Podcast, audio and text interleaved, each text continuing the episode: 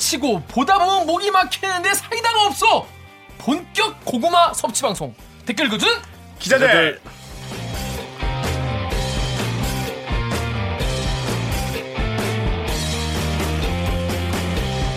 아이 이게 말이 됩니까? 저비용 고퀄리티를 추구하는 사내 수공업 방송입니다. KBS 기사의 누리꾼 여러분들이 댓글로 남겨주신 분노, 질책, 응원 모두 다 받아드릴게요. 반갑습니다. 저는 댓글 읽어주는 기자를 진행자 김기아 기자입니다. 오늘 방송도 보시다가 얘네 그래도 괜찮다, 재밌다, 들을만다 싶으시면은 좋아요와 구독 버튼 한 번만 눌러주세요.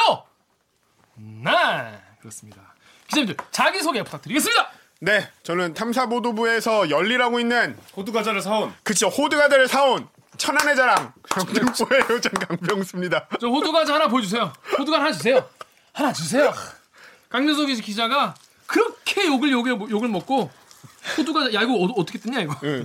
조심스레 조심스레 따져요. 선배님. 하나 하나 손으로 했나 봐요. 그럼요. 포장이 다르네. 네, 네. 그래서 천안의 자랑이 두 가지죠. 하나는 호두과자, 하나는 강병수.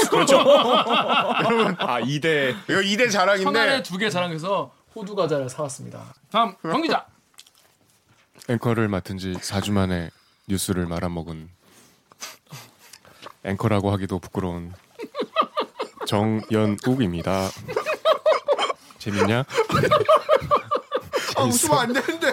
우리가 뭐라 하기 전에 자학으로 그냥 일단 떼었어. 제이슨님께서 이런 댓글 남겨주셨어요. 실시간으로 보셨나봐요. 부럽다. 오늘 정앵커의 말막힘은 꽁다리에서 꼭 달아주세요. 아닙니다. 저희는 본방에서 다루기로 했습니다. 자, 근데 이거 어떻게 된 거예요? 난리 났어요. 난리가 났어 진짜? 난리 났다니까 지금. 대한민국이 들썩였다니까. 우리 월요일이잖아요 오늘. 하루 지나서 지금 기- 길을 막고 살고 있거든요. 아, 자, 일체 안 찾아보고 어제 것도 안 보고. 그렇죠. 타조같이 이제 땅에 머리를 묻고 이제 아무 일도 없다. 빨리 잊혀져라. 뭐 시청자 여러분께 경위를 좀 설명을 좀 드려야 돼요. 프롬프터가 꺼졌어요. 음. 갑자기. 그게 멘트가 좀 길었어요. 음, 특별히 맞아요. 단신하고 리포트를 합친 멘트였어요. 음. 이 프롬프터 계속 글자가 올라가거든요. 근데 글자가 턱 음. 멈춘 상 내가 계속 말하고 있으니까 자막이 올라가야 되는데 네. 자막이 안 올라가더라고. 근데 이제 그 직전에 워싱턴 특파원하고 화상 연결을 해서 원래 맞아요. 이렇게 원고도 갖다 놓거든요. 그러니까 밑에 원고가 있어요. 그렇죠, 그렇죠. 근데 이제 화상 연결하면 약간 자세를 바꾸고 왔다 갔다 아. 하니까 이제 준비를 못했어요. 약간 좀 비현실적이더라고. 아, 아, 아 이게 지금 실화인가?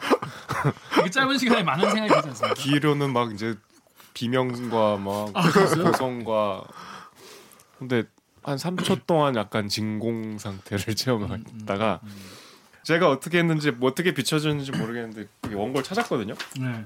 원고를 끝내 못 찾았어요. 어. 그냥 생각나는 대로 했어요. 아, 그럼 그 다음에 그냥 생각나는 대로 하면 되는 거예요? 아니 그 댓글 중에 그런 게 있더라고요. 아니 앵커면 어 앵커멘트 정도는 다 숙지하고 들어가야지 프롬프트를 그대로 읽으면 앵무새냐 네가 이런 질책의 댓글도 있더라. 제가 그렇게 생각한다는 게 아니라 그런 댓글이 있, 아니 프롬프트 글을 제가 쓰기 때문에 앵무새는 아니죠. 아 그렇군요. 프롬프트 글을 본인 쓰시는 아 그리고? 그게 말씀드린 아까 말씀드린 대로 제가 쓴 멘트의 앞에 다른 내용의 그 단신이 이제 붙어 있었어요.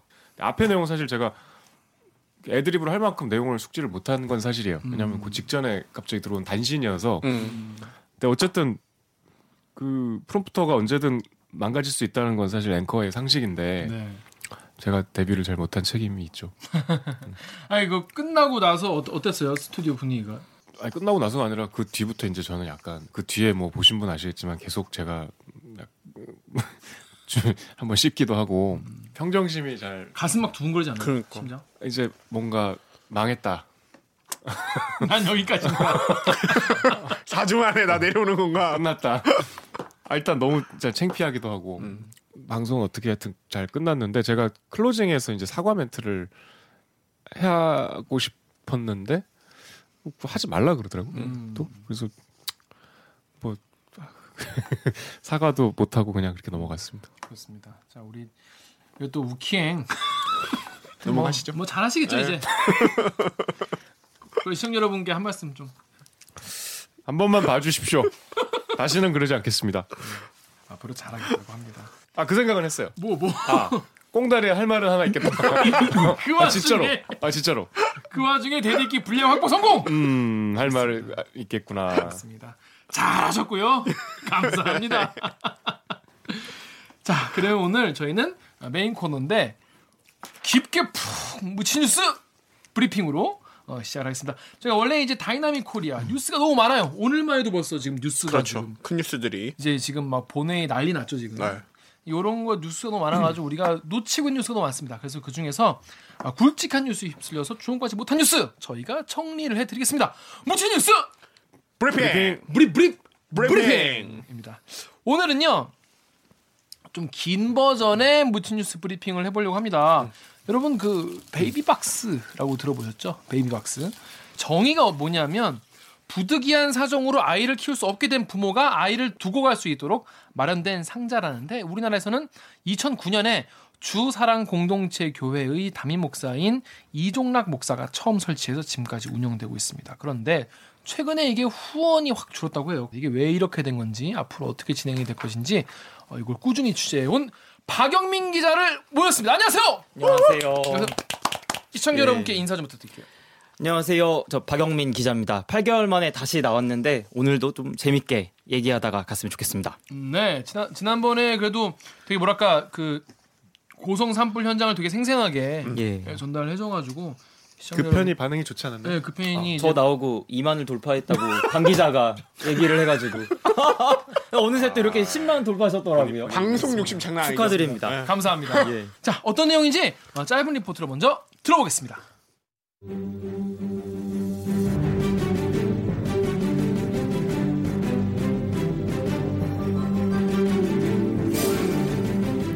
삼년전 아이를 맡기러 베이비박스를 찾아온 A씨.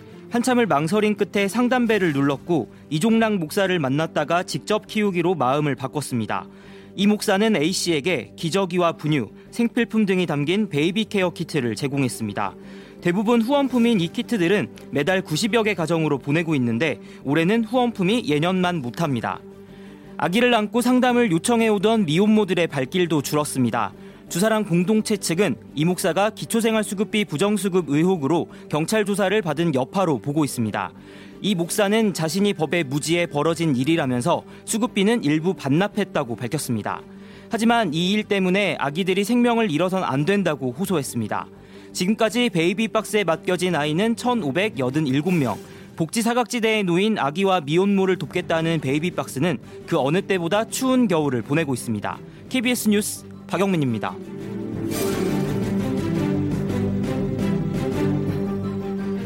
네, 먼저 댓글 댓글 읽어보면서 어, 진행해 보겠습니다. 먼저 트위터에 이산만 이님이 베이비박스에 아이를 버리는 엄마들 수- 중에 많은 수가 10대인데 처음에는 핏덩어리를 버리는 이 비정한 엄- 어린 엄마들이 미웠다.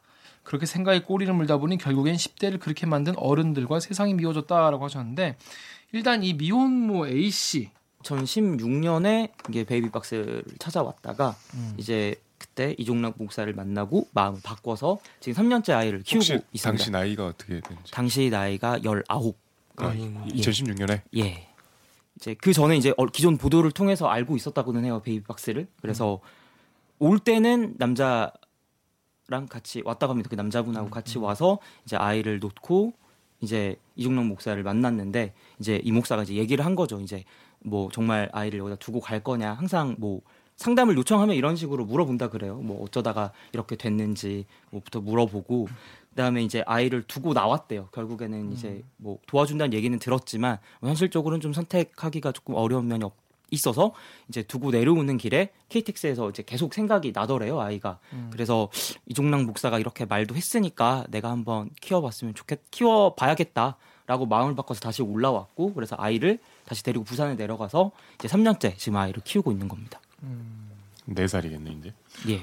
근데 제가 알기로는 이제 베이박스를 바깥에서 이제 열면 예. 열고 아이를 두고 그냥 가는 경우가 많다고 들었는데 네.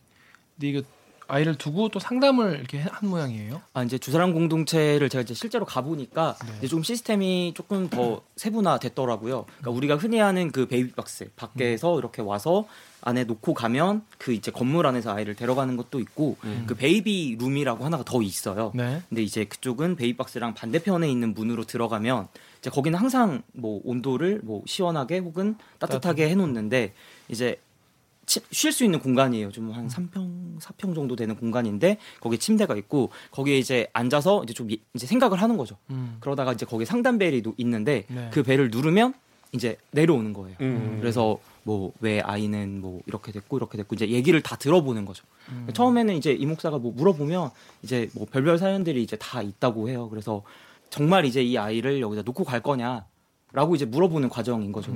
목사님도 그렇고 거의 24시간 대기를 하고 계시, 계셔야겠네요. 거기에. 예, 그러니까 시스템이 안에서 벨 누르는 거는 말고 이제 밖에 정말 우리가 아는 그 베이비 박스는 음. 이제 누가 와서 이렇게 아이를 놓고 가면 이제 바로 근데 자동으로 잠긴대요. 그래서 그러면서 거기 안에 좀 시스템이 좋아져가지고 이제 일정 무게 이상의 어떤 그 무게가 감지가 되면 음. 이제 바로 자동으로 잠기고 벨이 울리면 10초 정도 안에는 무조건 나와서 아이를 보게 이렇게 시스템이 돼 있다고 하더라고요. 근데 뭐 잠기는 이유는 뭐 미국에서 그런 사례가 실제로 있었다고 하는데 이제 아이가 없는 분들이 놓고 가는 걸 옆에서 기다리고 봤다가 안에서 데리고 가기 전에 그 아이를 이렇게 데리고 가는 경우도 있었다. 아. 뭐 이제 그런 사례를 참고해서 일정 무게 훔쳐가는. 이상이 되면 예, 잠기게끔 돼 있다고 합니다. 자 그런데 이런 얘기도 있어요. 트위터 댓글 우리 강동수 기자 읽어주세요. 트위터에 다레토 텔님께서 베이비박스가 왜 생겼냐고요? 기억하세요. 이명박 입양 특례법. 이명박 이병 특례법은 뭔가요? 그러니까 2012년 8월에 이제 개정이 된 건데요. 네. 이게 출생 신고를 강제하는 거예요. 음, 그래서 이 이제 이게 이렇게 되면은 10대 미혼모, 그러니까 미성년자 미혼모나 그다음에 이제 혼외자, 음. 그다음에 뭐 강간이나 근친 이런 걸로 인해서 임신을 하게 된 사람들이나 아니면 이제 외국인 노동자들, 음. 불법 체류자라고 해야 될까요? 그러니까 그런 분들이 이제 출생 신고가 사실 곤란하잖아요. 그렇죠. 예, 이제 그런 분들이 이제 출생 신고를 강제하게 되니까 음. 이럴 바에는 그냥 아이를 어 어떤 유기 음. 하게 되는 음. 이제 그런 걸 만들어냈다라고 이제 음. 비판을 많이 하시더라고요. 뭐가 막 뭐가 되게 더 정확히 정의롭다고 더 맞다고 하기가 되게 애매한 사안인 것 같은데. 그래서 이제 입양 특례법을 뭐 개정해야 된다 뭐 이런 식으로, 얘기도 어떤 식으로 개정한다. 일단은 뭐 작년에 이제 오신환 의원이 네. 이제 그 대표 발의를 했는데 네. 이제 비밀 출산을 할 수 있도록 음. 법을 개정을 한 거예요. 그래서 이게 원하면 어 익명성을 보장한 거죠. 이 엄마냐 아빠가 누구냐가 아니라 그냥 음. 출생 신고만 할 수 있게 해주는 거예요. 근데 이 출생 신고가 되게 중요한 거는 음. 지금은 출생 신고가 안 돼 있으면 어 입양이 불가능합니다. 음. 그래서 보통은 기관 우리가 흔히 하는 이제 그런 고아원 같은 데로 가게 되는 거거든요. 음. 그래서 그런 거를 중간에 막아서 입양으로 갈 수 있게끔 해주는 것도 결국 이런 출생 신고가 중요한 건데 음. 그러면 이 출생 신고를 강제화해서 이런 문제가 생겼으니까 음. 그러면 익명성을 대신 좀 보장을 해서 이 엄마 아빠가 누군지를 떠나서 이 아이의 출생 신고 자체만 음. 태어났을 때 병원에서 바로 할 수 있게 하자라고 하는 취지가 지금 이 오신환 의원이 발의한 법안이거든요. 아, 그러니까 부모가 밝혀지는 게 두려워서 출생 신고를 안 하는 게 문제니까 예. 부모의 익명성을 보장해 주되 출생 신고는 해서 이, 이, 아, 이 아이를 사회 구성원으로 받아들이는 쪽으로 그렇죠. 그래서 거죠? 이제 정상적인 사회 구성원으로 뭐 들어올 수 있게 음. 그럼 유도하려는 법안으로 일단 알고 있습니다. 자, 그런데 베이비박스가 운영이 이렇게 되는 거에 대해서 사실 우리는 이게 어떻게 운영되고 있는지 잘 모르잖아요. 그냥 아, 그런 게- 저런 게 있구나. 뭐 있는 게 더 좋을까 안 좋을까 이 정도 생각만 하는데 다음 댓글 우리 정연욱 기자 좀 읽어주세요. 난해한 아이디 님이 저 베이비박스로 사연 많은 중증 장애 아기들도 온다. 베이비박스 운영은 순 사비와 자의로 이뤄졌다. 본인들이 밤에 특히나 새벽까지도 아이 받으면서 수년을 운영해 보지도 않았으면 말 않았으면서 말만 많다. 이게 얼마나 운영하셨다 그랬죠 이게? 베이박스는 2009 2009년에 시작을 해서. 지금 10년 된 10년, 거죠 딱 올해로. 10년 예. 운영. 사실 이게 사비와 자의로 이루어진 게 맞나요? 그렇죠. 이제 이거는 이종락 목사가 이제 개인적인 어떤 마음에서 시작을 한 거니까요. 이 아이들이 이렇게 어떤 거리나 이런 데 버려져서 죽는 경우를 보면서 그러지 말고 차라리 이곳으로 데리고 오면 우리가 일단 생명을 보호하고 음. 그다음에 이제 다른 이제 법적 절차에 따라서 입양이나 혹은 이제 뭐 기관으로 보내든 이제 그런 걸 하겠다. 그러니까 제발 어 아이가 소중히 태어난 아이의 생명이 이제 뭐 꺼지지 않도록 그것만은 막아달라는 취지에서 시작을 한 거고요. 그래서 지금까지 이제 운영을 하고 있는데 이제 보통은 후원금과 후원품 으로 이제 이루어지죠. 후원 물품 같은 경우에는 뭐 기저귀, 그다음에 뭐 분유 부터 시작을 해서 뭐 뜨개질을 해가지고 뭐 아기 발싸개부터 시작해서 각종 물품들이 들어오거든요. 이제 그 물품 같은 경우에는 이제 아까 이 A 씨처럼 이제 베이비 케어 키트를 받는 분들이 계시거든요. 이제 그런 분들한테 이제 나눠서 전달을 하는 거죠. 후원 받은 건 얼마인지는 뭐- 모르고 예, 이제 뭐 다만 이제 결산 보고서나 이런 거를 보면 대략 지금까지 뭐 30억 이 넘는 돈들이 이제 후원이 왔고 그래서 이게 아이한테 쓰였다. 여기까지가 사실 확인된 음, 부분인 거죠. 정도가 있죠? 10년 동안 여기 10년 동안 이곳을 다녀간 아이들이 제가 취재 갔을 때 기준으로 1,674명의 그렇게 많아요? 예, 아이들이 이제 이곳에 맡겨졌고 제가 갔을 때 마지막으로 본 이제 최근에 들어온 아이는 올해 158번째 아이. 그럼 1년에 100명 꼴이네. 그러니까 대략 100명 이 정도가 거예요. 되면 200명 그러면 안쪽으로 예. 3, 4일에 한 명씩 온다. 그렇죠. 이제 2, 3일에 한 번씩은 꼭 들어오게 되는 이제 그런 어. 수치. 상당히 뭐 적은 수치가 아니거든요. 그럼 그냥 그 아이들 키우는데 1년에 대략 잡아도 몇 억은 금방 들겠네. 보통 우리가 아이 한 명 키운다고 생각했을 때 드는 돈을 생각하면 그 아이가 1년에 한 200명 정도를 돌본다고 생각하면 사실 뭐꽤 많은 비용이 들어간다고. 이 아이를 어디에 이제 다른 그 시설로 보내는 거예요. 잘 키우다가 그러니까 보통은 세 가지 정도로 이제 나뉘는데 어 거기 베이박스에 보면은 위에 써져 있거든요. 생년월일하고 이름을 뭐 꼭 적어달라. 음. 이제 왜냐면 이게 생일이 언제인지는 알아야 되니까.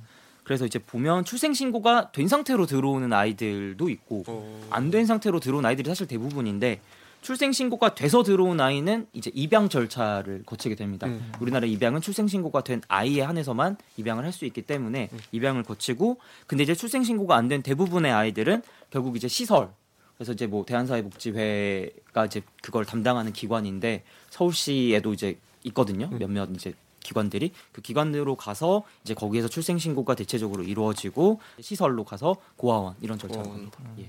그리고 일부 아이들은 이제 어머니가 와서 어 다시 조금만 기다려 달라. 내가 데리러 오겠다라고 음. 하는 아이들이 있거든요. 사실 제가 갔을 때 만난 아이 중에 한 명은 사실은 이제 어머니가 어, 암에 걸리셔가지고 음. 이제 사실은 좀 어, 병원 치료를 받고 있어서 키우기 어려우신 일시적으로. 분. 예, 그 사이에 아이를 좀 키워줬으면 좋겠다고 데리고 왔는데 좀 이제 호전이 좀 쉽지 않나 봐요. 그래서 어. 원래는 한 3개월 정도 생각하고 있는데 지금 한 6개월 정도까지 이렇게 음. 보호하고 있는 아이들도 있고 얼마나 보호해요 기간은?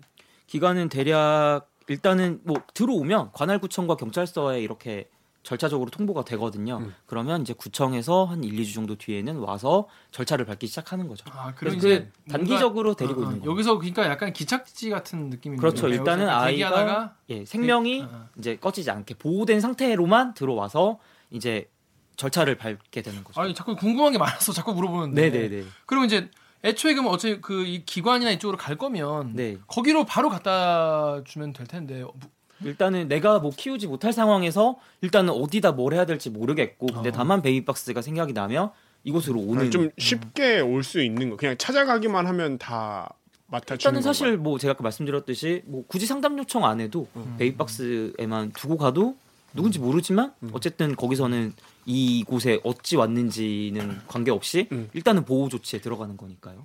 자 그런데 일단 아까 그 리포트에도 나왔지만 이제 이종락 목사가 기초 수급비를 불법으로 받았던 것이죠. 그러니까 쉽게 네. 말해서 기초 생활 수급을 받을 자격이 아닌데 받는 거를 그냥 본인이 그냥 계속 받아왔다는 것이죠. 어떻게 사람마다 본인에 따라 다르겠지만 네. 이게 2014년부터 2019년 한 4, 5월 언저리까지 그 한 5년간 5년간. 이제 2억 여원 정도를 이제 부정수급했다라는 거거든요. 이게 2억 900만 원. 2억 900. 그러면 2억이라고 치면 1년에 4, 4천만 원?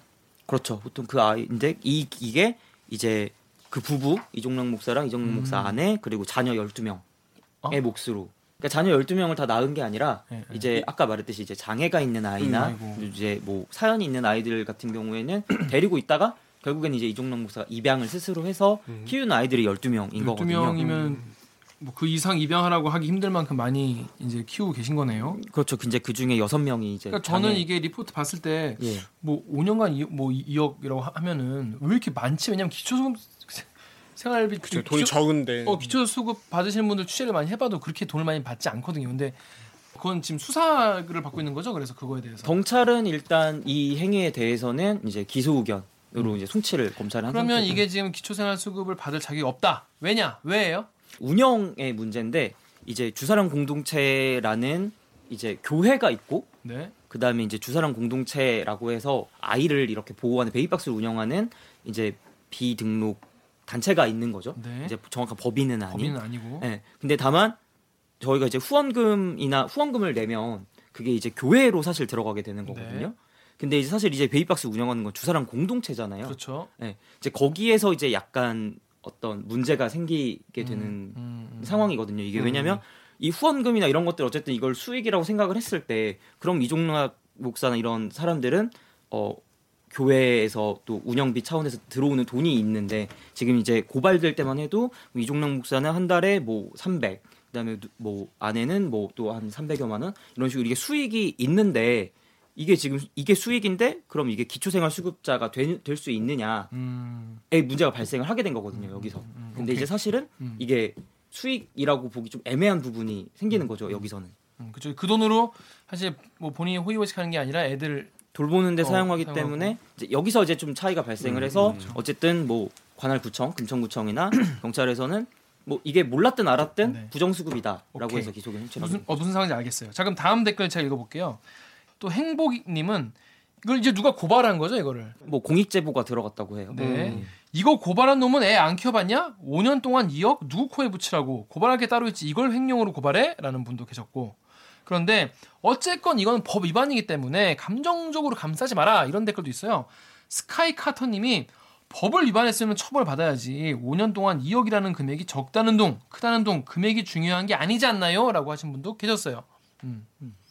어쨌든 이종랑 목사의 입장은 그러니까 뭐 부정은 안 해요. 그러니까 기초생활 수급비 부정수급 의혹에 대해서 인정을 했어요. 그러니까 내가 뭐 법이 잘못됐다면 이거는 내가 잘못한 거다. 음. 그리고 다만 환수 하겠다. 그러니까 환수 토해내겠다. 통해내겠다라는 거고 이미 1차로 받은 한 8천여만 원 정도는 뭐 다시 반환한 상태고 나머지 금액은 이제 구청에서 뭐 고지서가 날아온 대로 분할 납부를 하겠다라는 입장인 거거든요. 여기에 대해서는 사실 뭐 이종록 목사도 크게 뭐 부인하거나 엇갈리는 입장은 그럼 아니에요. 이게 처음부터 하다 보면 분명히 생활이 좀 빠듯했을 텐데 그 빠듯한 부분을 보충하기 위해서 이게 잘못된 거를 알면서도 시작했다는 건 아닌 거예요. 이종락 복사의 말은. 그렇죠. 이제 그냥 아, 나는 아이를 돌보는데 이제 신경 쓰고 주로 사용하다 보니까 이제 뭐 이게 사실 어, 디서 어떤 돈이 어떻게 됐는지에 대해서는 본인이 이제 이걸 법적으로 어떻게 했어야 되는지 이제 모른다는 거죠. 이제 근데 다만 저도 취재할 때는 이게 몰랐다고 해서 저희가 어뭐 죄가 안 되는 죄가 거안 되는 건 아니기 때문에 몰랐어도 당연히 뭐 처벌을 받아야 된다고 생각을 하고. 다만 이것 때문에 후원금이 급감해서 아이한테 문제가 생긴다면 조금 이거는 걱정스러운 부분이 아닌가라는 거에 좀 더 초점을 맞췄던 것 같아요 취재하면서도. 근데 그것 때문에 이 리포트를 낼지, 그러니까 보도를 할지 말지에 대해서도 고민을 많이 했다고 들었어요. 그렇죠. 이제 저는 이제 그런? 의도로 시작을 했지만 이제 만약에 이게 저희가 몰랐던 다른 것들이 만약에 검찰 수사를 통해서 밝혀지고 재판 이종락 목사에 대한 예 저- 재판까지 간다면 행위. 이제 저희는 이런 선의라고 해서 아이를 도와야 된다고 로 리포트를 했지만 결국에는 이게 나중에 뭔가 저희가 그런 잘못된 행동을 뭔가 덮어주는. 덮어주는 행동이 아닐까라는 좀 고민이 많이 들었고 실제로 뭐 이게 리포트로 나가는 과정에서도 많은 이제 어떤 의논과 어, 협의들이 좀 있었고요.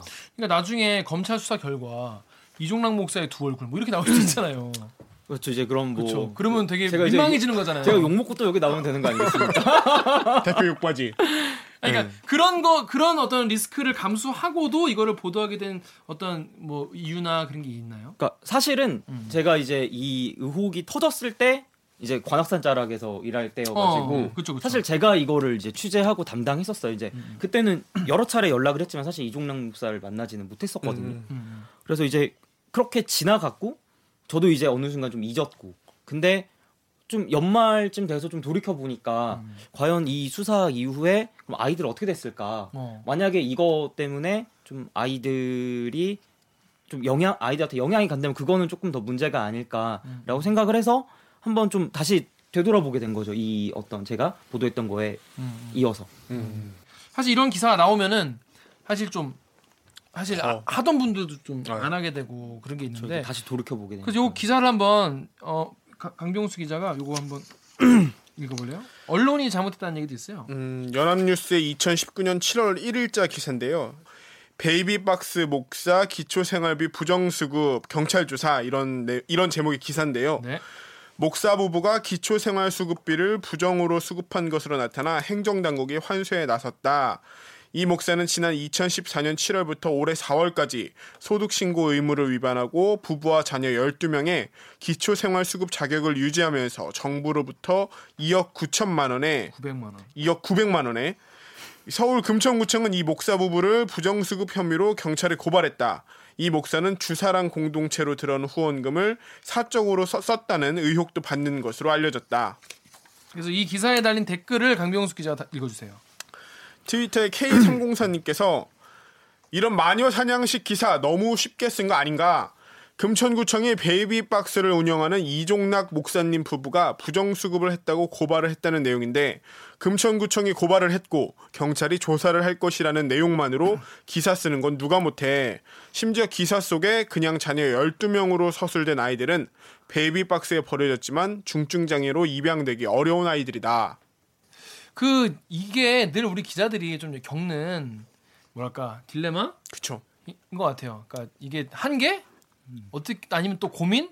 그러니까 예를 들어 이 안에 맥락이 있잖아요. 이 맥락이. 항상 고민이 있죠. 순간순간. 그러니까 이게 팩트긴 하지만 네. 이 팩트만 전달하는 게 과연 이게 의미가 있나? 그쵸. 이 12명이라는 게 그냥 이 기사만 읽으면은 뭐 흥부도 아니고 뭐 그냥 뭐왜 저렇게 많이 나와? 애를 많이 낳고 싶었나 보다 이렇게 생각할 수도 있잖아요. 그냥 읽는 사람들. 근데 이게 그 맥락은 이 아이들은 베이박스에 버려졌지만은 입양이 안 될 정도로 중증 장애인 아이들을 본인이 걷어서 그러니까. 키워온 것이고 또 그리고 그동안 1,500여 명의 아이들에게 이렇게 계속 애들. 돌보면서 쓴 돈이고 그런 게 이제 그 밑에 이제 있는 건데 이 이야기들을 기사에서 구구절절 설명을 해주면 참 좋은데 또 우리는 그렇게 기사를 쓰지 않잖아요. 않잖아요. 또 팩트만 가지고 또 드라이하게 쓴다고 하면서 그러니까 이런 기사 자체가 어, K 상공상님의 표현에 따르면 너무 쉽게 쓴 기사다.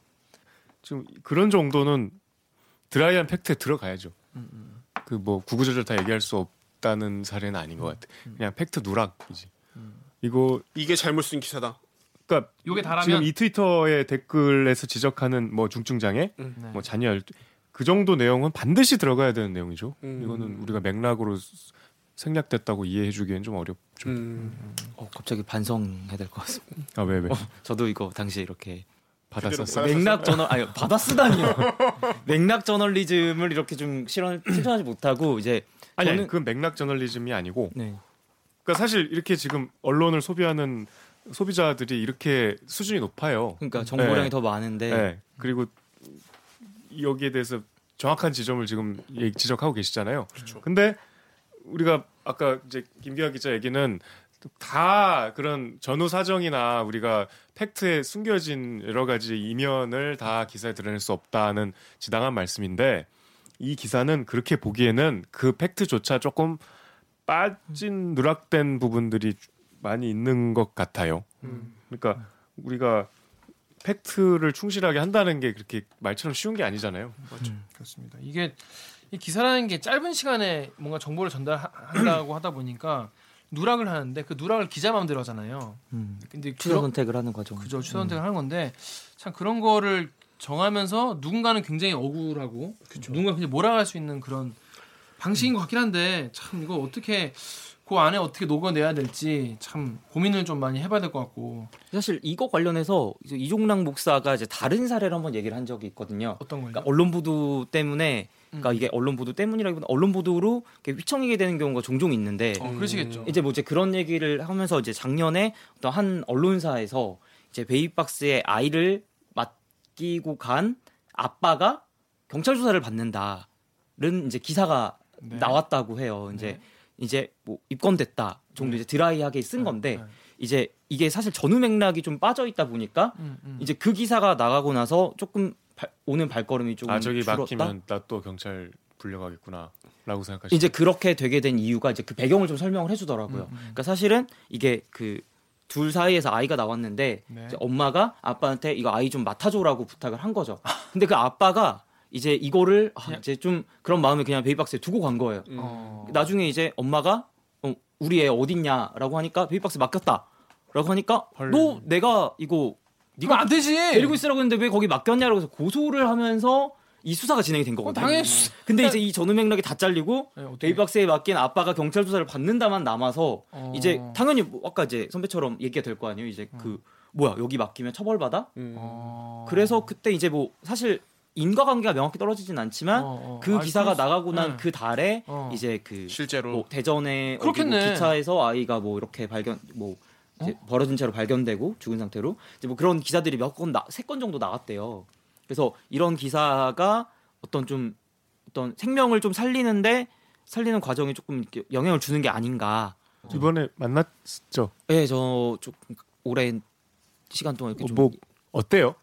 그분을 보면 네. 진정성이 느껴져요? 어떤 불법을 떠나서 이 사업에 대한 의지와 그 애정은 책임감은 음. 정말 한결같은 사람이다라는 거를 음. 저는 뭐 한 40분 정도 카메라 앞에 놓고 인터뷰를 했었거든요. 그래서 사실은 이제 이 어떤 공익제보가 들어가기 한 달 전쯤에 네. 이제 이 문제를 해결하려면 우리가 이제 이걸 법인으로 만들고 결산 보고서나 이런 것들을 투명하게 공개하는 과정이 필요하다라고 이제 내부 논의가 있어서 이거를 그럼 우리가 설립을 준비하자 라고 이제 거기까지가 진행이 됐던 상태인데 이제 이 수사가 조금 진행이 되면서 조금 미뤄진 감이 없지 않아 있고 그래서 앞으로는 이제 뭐 사실 이 문제가 나오면서 같이 나왔던 게 정말 이제 투명성에 관련된 문제고 음. 이 어떤 후원금이나 이런 것들을 사용하는 실제로 국민청원도 비슷하게 올라왔거든요. 음. 이런 거를 개인한테 맡길 게 아니라 뭐 나라가 뭐 투명하게 운영해야 된다. 네. 이런 취지도 올라왔어서 근데 그 주사랑 공동체도 앞으로는 이제 그렇게 좀 투명하게 공개하는 쪽으로 음. 지금 준비를 하고 있다고까지 들었습니다. 음. 자 관련 댓글 우리 정연욱 기자가 네이버 조아님 댓글 좀 읽어주세요. 네이버 댓글에요. 조한 땡땡땡땡님이 유기를 조장할 수 있다는 의견은 옳지 않은 말이다. 베이비박스가 있으니까 더 쉽게 유기를 할 거라고 어느 누가 베이비박스가 있으니 그냥 낳고 버려야지 하겠는가. 그나마 이게 있으니 더, 더 처참함으로 치닫지 않는 거 아닐까 한다. 아이를 지우는 게 불법인 나라에서 다들 말을 너무 쉽게 내뱉는다. 베이비박스가 있어서 유기되지 않아도 될 아이들이 더 쉽게 유기된다는 말은 어불성설이다. 어때요? 그 사실 그래도 베이박스 꽤 오래 취재를 했으니까 이게 있어서 정말 유기를 더 사람들이 마음 편하게 한다 이런 입장을 들으면 또 목사님도 그거에 대해서 어떤 생각이신지도 궁금하고. 저도 이제 이 목사도 그런 얘기를 했거든요. 그러니까 이렇게 어 내가 못 키울 거면 이 아이를 그냥 어떻게든 뭐 내- 버리거나 막 흙 사이에 묻어두고 이렇게 가는 경우도 있었다고 했거든요 예전에. 흙, 흙 이제 태어났는데 이 아이를 어떻게 할지 모르니까 그냥. 그냥 산에 올라가서 흙에 묻어놓고 아. 내려오는데 그 아이 소리가 계속 들리니까 또 이 엄마가 또 결국 아이를 꺼내가지고 어쩔 줄 모르다가 주사람 공동체로 데리고 온 경우가 있었대요. 흙 다 묻은 상태로. 그게 거기서 들은 얘기예요? 예. 그러니까 이 조아님 말씀대로 더 처참함으로 치달을 수 있는 거잖아요. 그렇죠.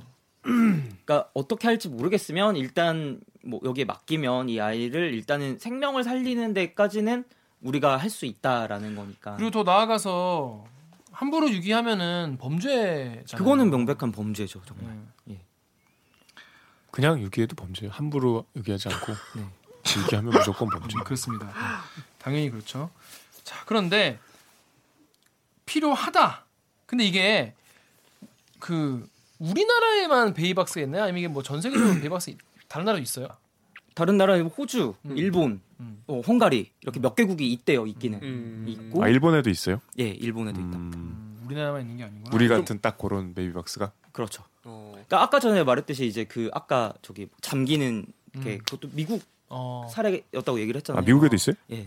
음. 우리나라도 요 베이비박스가 이 주사랑 공동체만 있는 건 아니에요? 다른 데? 지금은 주사람 공동체만 운영 군데만. 그렇죠. 어. 그런데 이런 일은 이게 주사랑 공동체 해야 할 일이냐? 제가 댓글 읽어볼게요. 네이버에 HAM1 땡땡땡님이 이런 일은 국가가 해주세요.라고 하셨고 다음에 작가의 꿈님께서는 기초생활수급비 부정 혐의로 경찰에 고발한 금천구청이 베이박스를 운영하시길 부탁드립니다. 5년 동안 2억이라는 돈이 천문학적인 돈입니까? 그렇다면 금천구청에서 공직자를 주머니를 털어서라도 이번 기회에 선행을 좀 실천해 주시기를 간곡히 부탁을 드립니다라고 하셨어요. 니네가 고발할 거면 니네가 해라는 말씀이죠. 어떤가요? 이거 어떻게 국가에서 좀 할 그런 분위기가 있는 거예요? 아니면 그냥 계속 그냥 주상 공동체 최고 뭐뭐뭐 그런 거예요? 일단은 주사람 공동체는 이제 이렇게 얘기를 하고 있죠.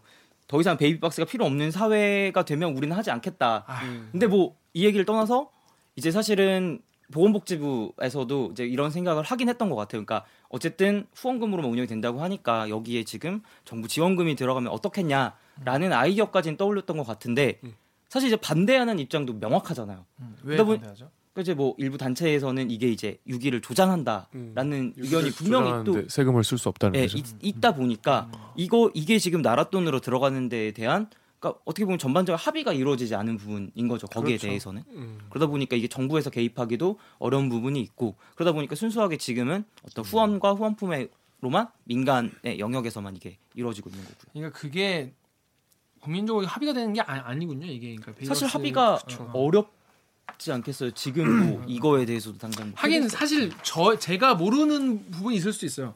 내가 고민이 얕아서 어, 있으면 좋은 게 아닐까라고 생각하는 걸 수도 있고. 단순히 사람 생명을 살리니까 좋은 거 아닌가라는 1차원 1차원적인 생각 음, 음. 이상의 뭔가 깊은 논의가 있을 수 있으니까. 자 마지막으로 해외에 베이비박스 관련된 댓글이 있어서 마지막으로 소개해드릴게요. 강병수 기자 인스티 댓글 좀 읽어주세요. 인스티제 카템님께서 그거 암 핀란드에도 베이비 박스가 있음. 핀란드는 아이를 낳으면 정부에서 베이비 박스를 보내줌. 이 전통은 1938년 저소득층 대상으로 시작해서 1949년부터 전 국민 대상으로 확대됐다고 함.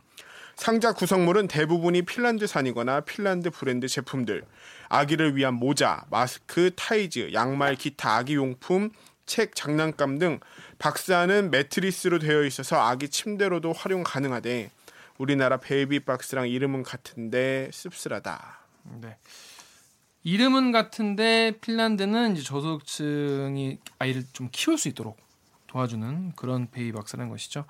또 우리도 좀 이, 이런 문제, 그러니까 가장 사실 가- 세상에서 가장 약한 그렇죠. 사람들이잖아요. 그리고 가장 축복받아야 될 존재들이기도 하고. 음, 그런데 그런 축복을 받지 못하고 참 사회에서 어떻게든 벌어지는 이런 아이들을 위해서 뭔가 좀 더 고민을 하고 뭐 후원도 많이 하고 도와줬으면 좋겠습니다.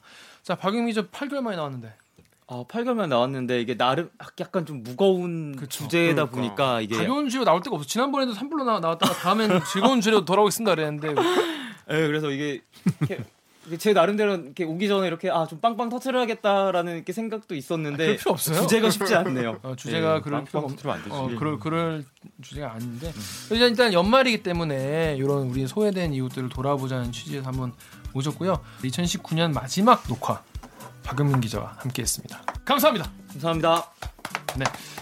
이번 주 2부는요 연말 특집으로 준비했습니다. 댓글 읽어주는 계절 2019로 돌아오겠습니다. 로고 주세요.